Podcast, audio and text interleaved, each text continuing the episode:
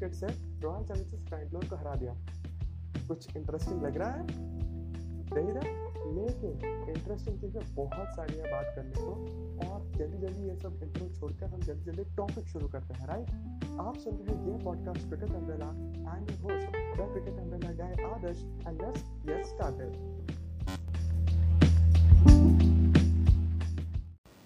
royal challengers Bangalore की तरफ़ से देवदत्त पाडिकल और एरन आए।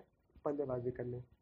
पहले अर्शदीप सिंह ने देवदत्त पाडिकल को आउट कर दिया और कहीं ना कहीं ये बात माननी पड़ेगी कि अर्शदीप सिंह हर मैच दर मैच बहुत इम्प्रूव होते जा रहे हैं और बढ़िया टैलेंट है। मुझे तो भाई बढ़िया पसंद आ रहे हैं।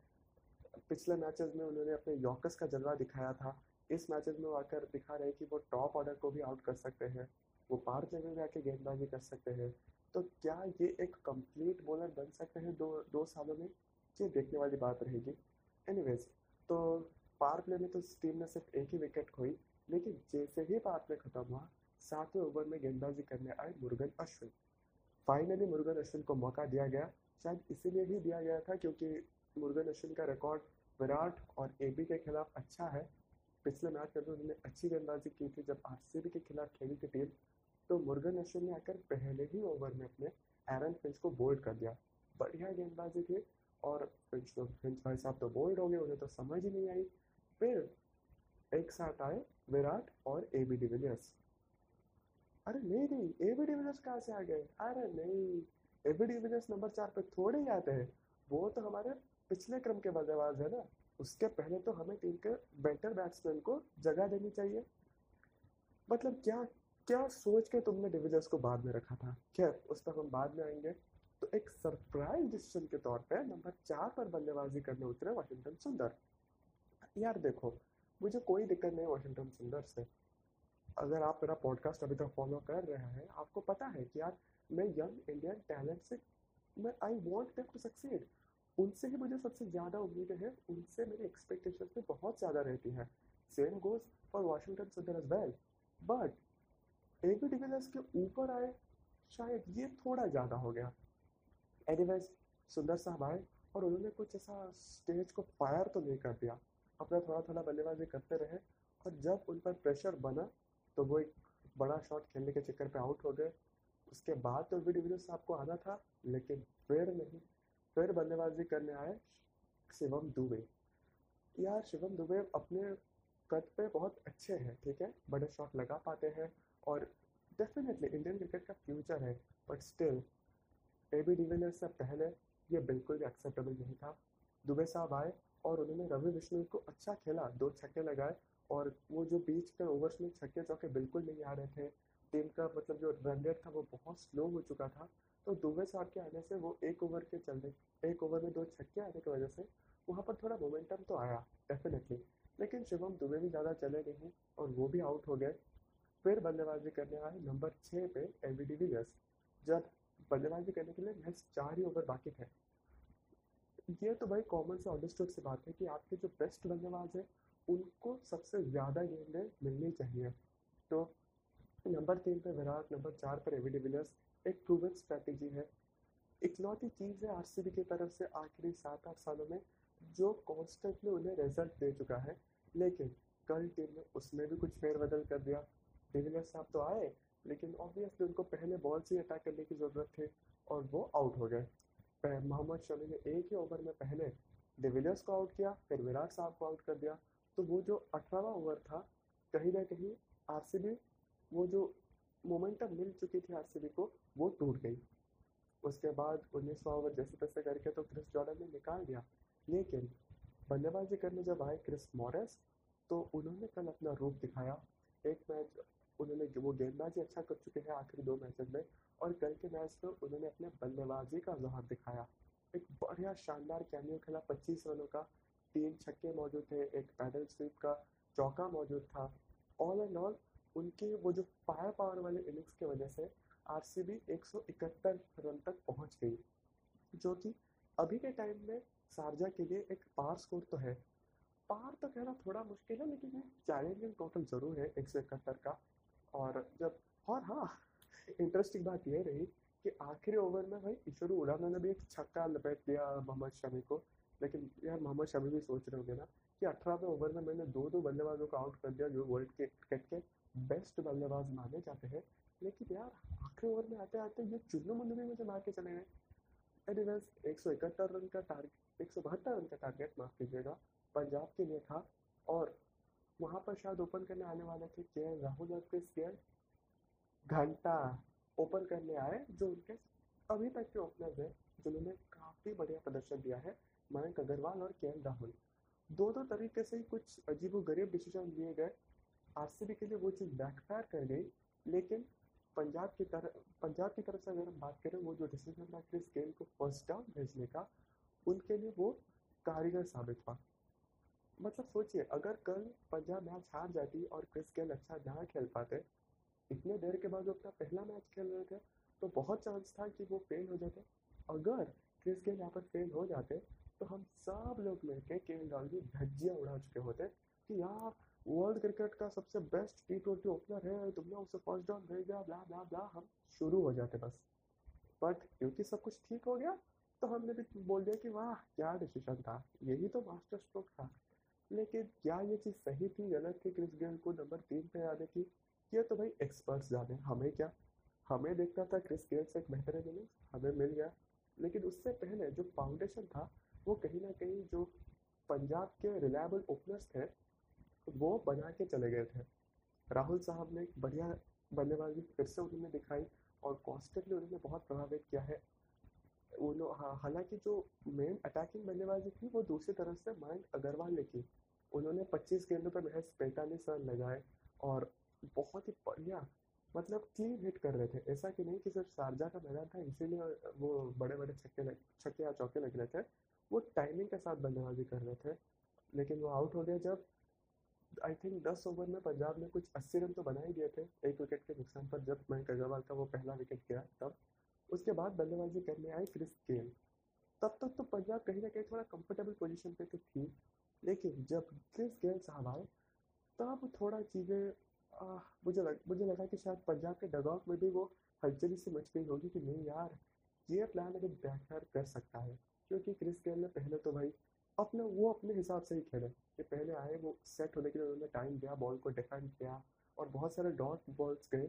क्यों? क्योंकि आप क्रिस गेल को अमूमन देखते नहीं कि वो भागेंगे क्विक सिंगल्स लेंगे और शारजा का तो मैदान इतना छोटा है। तो you don't expect Chris Gayle to run as hard as K Rahul और मयंक अग्रवाल डज लेकिन जब वो एक बार सेट हो गए तब उन्होंने भाई किसी को नहीं छोड़ा। चाहे वो वाशिंगटन सुंदर हो जाए चाहे वो मोहम्मद सिराज हो जाए और सडनली आपने देखा है कि क्रिस गेल साहब ने अड़तीस गेंदों पर ही अपना अर्धशतक पूरा कर दिया। तो एक एंड पे के राहुल साहब अप, अपने अर्धशतक बना के नाबाद थे। एक छोर पे क्रिस गेल साहब अर्धशतक बना के नाबाद थे। तो आप तो सोचते ना कि अठारह ओवर या फिर उन्नीस ओवर के पहले हाफ़ में ही ये मैच खत्म हो जाएगा। अजी नहीं, ऐसा कहाँ होने वाला था? ये तो पंजाब की टीम है। ये जीत के मुँह से हार देने में सक्षम है और इस टूर्नामेंट पे तो तीन बार ऑलरेडी करके दिखाया है और कल चौथी बार करने के लिए पूरी तरीके से तैयार लग रही थी। उन्नीस ओवर डालने आए ईश्वर उड़ाना और कुछ चार या पाँच रन ही मिले। हालाँकि दो ओवर में आपको सिर्फ़ ग्यारह रन ही चाहिए थे। दो सेट बल्लेबाज मौजूद थे और दो सेट बल, सेट बल्लेबाज भी कौन? के राहुल और क्रिस गेल। लेकिन उन्होंने फिर भी वो उन्नीस ओवर में कुछ चार पाँच रन निकाले। आखिरी ओवर के लिए आपके पास पाँच या छः रन चाहिए था और युजवेंद्र चहल गेंदबाजी करने आए तो वहाँ पर वो प्रेशर आता गया। आखिर के दो बॉल में आपको एक रन की ज़रूरत थी और क्रिस गेल तो भाई साहब रन आउट ही हो गए। उसके बाद आखिरी गेंद के लिए बल्लेबाजी करने आए निकोलस पूरन। और उन्होंने तैयार छक्का लगा कर पंजाब को ये मैच फाइनली जिता दिया। इतना सारे क्लोज कॉन्टेस्ट हारने के बाद एटलीस्ट कल पंजाब का वो जो नसीब था वो खुला और उन्हें मिल गई जीत। और ऐसे मैचेस है ना, दो चीज़, मेरे लिए तो भाई दो चीज़ें बढ़िया होती है। एक, मज़ा बड़ा आता है। थ्रिलिंग कॉन्टेस्ट देखने को मिले तो यार रात को नींद सुकून की आती है। और दूसरा, यार पॉडकास्ट के लिए कंटेंट बहुत सारा मिल जाता है बात करने के लिए। यार, अगर ये मैच 140 50 का एक एवरेज मैच होता तो मैं आपसे आकर क्या बात करता? वही घिसी पिटी बातें करता। लेकिन इस मैच में बात करने के लिए बहुत सारी चीज़ें हैं। ठीक है? तो पहले हम बात करते हैं आरसीबी के कुछ वियर्ड रैंडम डिसीज़न की। आरसीबी एक ऐसी साइड रही है अलॉन्ग द सीज़न जो कुछ भी कर सकती है। अनप्रडिक्टेबल सी टीम है। कुछ भी डिसीज़न ले सकती है, कुछ भी टीम चेंजेस कर सकती है। इवन एक छोटा बच्चा भी बाहर बैठ के सोच रहा था, है, ये क्यों किया? कल वैसा ही एक दिन था। यार टीम पिछले मैच में एक तिरासी रन की एक बहुत बड़ी विक्ट्री के साथ यहाँ आई गई थी। पूरा टीम के सारे बल्लेबाज फॉर्म में थे, सारे गेंदबाज एकदम चढ़ के गेंदबाजी कर रहे थे। ऐसा लग रहा था कि टीम तो पूरी बैलेंस्ड है, यहाँ पर कुछ गलती की गुंजाइश है ही नहीं। लेकिन वो कहाँ होने वाला था, यार आरसीबी तो वहाँ से भी घोल के अपनी कमियाँ निकाली। वो जो ओवर रिएक्टिव कप्तानी या फिर ओवर रिएक्टिव मैनेजमेंट होता है, कहीं ना कहीं उस चीज़ के वजह से आरसीबी का स्ट्रगल करती है मैं पहले ही एपिसोड जहाँ से बात कर रहा हूँ आईपीएल के बारे में बता रहा हूँ कि यार आरसीबी के पास इस बार टीम अच्छा है, बस कुछ ज़बरदस्ती के चेंजेस करने की कोशिश ना करें। आप मुंबई के देखते हो कि कुछ ज़बरदस्ती का चेंज करें? नहीं ना। तो क्यों?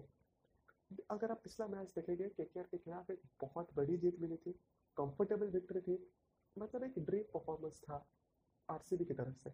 बल्लेबाजों ने अच्छा किया, गेंदबाजों ने अच्छा किया, यहाँ पर कुछ एक लूप होल दिखी ही नहीं टीम में, लेकिन उसमें भी टीम को ज़बरदस्ती का कुछ बदलाव करना था।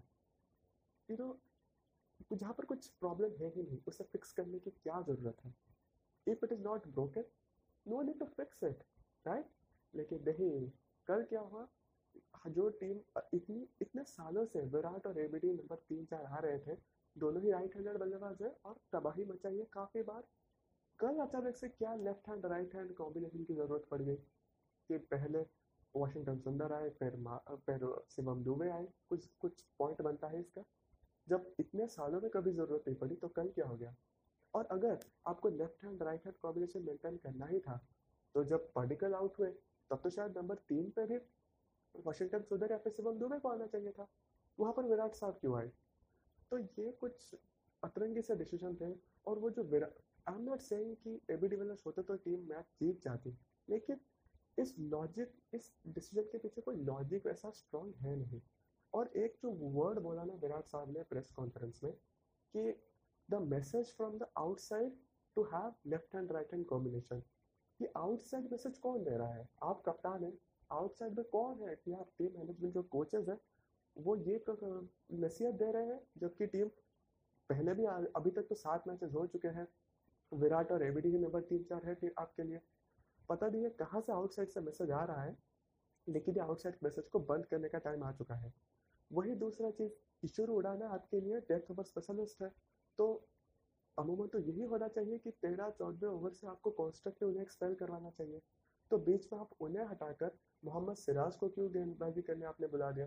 आई एम नॉट सेइंग कि सिराज खराब गेंद है और कल उनका दिन खराब हो गया। उसके लिए नहीं बोल रहा हूँ।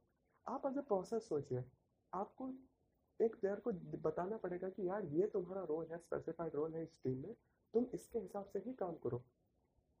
उडाना को अभी तक वो बल्लेबाजी करने तो आ ही नहीं रहे हैं। कल हालाँकि एक छक्का लगाया बस। और सिर्फ़ दो ही ओवर आपने उनसे गेंदबाजी करवाई, जो कि प्रॉपर गेंदबाज है, वो मेरी समझ के बाहर था। वॉशिंगटन सुंदर को पावर प्ले में गेंदबाजी करवाई ही नहीं, जबकि वो इस पूरे सीज़न में पावर प्ले में बढ़िया गेंदबाजी कर रहे थे। आपने उन्हें बोल दिया कि यार, सामने वाले जो बल्लेबाज है, बढ़िया बल्लेबाज है राइट हैंड बल्लेबाज है, और स्पिन को अच्छा खेलते हैं तुम आओ मत, तुम क्रिस गेंद के सामने आओ। यार, क्या वाशिंगटन सुंदर ने कभी राइट हैंड बल्लेबाज के सामने बॉलिंग नहीं की है ना? तो कल भी करवा देते दो ओवर करवा देते पहले सात आठ ओवर में, और बाकी के दो ओवर रखते जब गेल आएँगे तब बल्लेबाज तब उनको गेंदबाजी की जाएगी। बट ये सारे कुछ डिसीज़न थे, ये पूरी तरीके से समझ के बाहर थे। अगर हम देखें तो पंजाब ने भी, उन्होंने भी हारने की पूरी प्रचेष्टा पूरी प्रचेष्टा की थी। उन्होंने पूरा मैच को आखिरी गेम तक लेके गए, और थैंक गॉड वो जीत गए। उसके बाद जो के एल राहुल साहब का स्टेटमेंट आया कि आई एम रिलैक्सड वही चीज़ होता है। वो इतने ज़्यादा भी प्रेशर में आ चुके थे कि उन्हें पता है कि हम तो चोक करेंगे ही। हम तो क्रूशल मोमेंट पे चोक करेंगे। अगर जीत जाते हैं तो वो हमारे लिए बड़ी बात है। और कहीं ना कहीं ये थिंकिंग एक टीम को शोभा नहीं देती है। टीम को थोड़ा कॉन्फिडेंट आना पड़ेगा। हालाँकि ऐसे क्रूशल मैचेस हारे हैं, लेकिन यहाँ पर कॉन्फिडेंस के साथ वापसी करनी पड़ेगी पंजाब को। एनीवेज कल के मैच के बारे में और भी बहुत सारा बात कर सकते हैं, लेकिन फिर यह पॉडकास्ट एपिसोड आधे घंटे का हो जाएगा।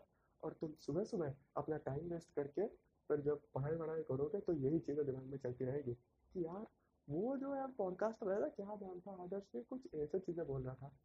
तो इतने में स्टॉप करना था डिस्कशन को। थोड़ा बातें आज के मैच के बारे में भी कर लेते हैं। आज का मैच है Mumbai Indians versus Kolkata Knight Riders. Mumbai, जो कि एकदम कंप्लीट साइड है, और आप यहाँ पर कुछ फोर्स चेंजेस आप देखोगे नहीं। टीम पूरी तरीके से सेटल्ड है और यही टीम मैदान पे उतरेगी। के की बात करें तो कुछ चेंजेस की गुंजाइशें तो है। सुनील नारी नहीं खेल रहे हैं, वो जो एक्शन के प्रॉब्लम की वजह से, जो कि सही है, अभी आप वो थोड़ा प्रेशर में हो गए अभी आप उन्हें रेस्ट करवा दीजिए वही बेटर है। जब टूर्नामेंट के आखिरी स्टेज आएगी, तब उनकी ज़रूरत बहुत पड़ने वाली है। तो अभी के लिए बेटर है कि उनको थोड़ा एम्पायर से भी छुपा के रखा जाए और उन्हें बैठ के बस डगआउट पे बिठाया जाए बैठ के। बट उनके उनके जगह पे क्या टॉम बैंटन की जगह बनती है? बिल्कुल नहीं। क्योंकि क्रिस ग्रीन आपके ऑलरेडी मौजूद है, जो कि कहीं ना कहीं सुनील नरेन के लाइफ का लाइफ रिप्लेसमेंट है और वो उनके आने से ना एंड्रो रसल आपके टीम के छठे बॉलर बन जाते हैं।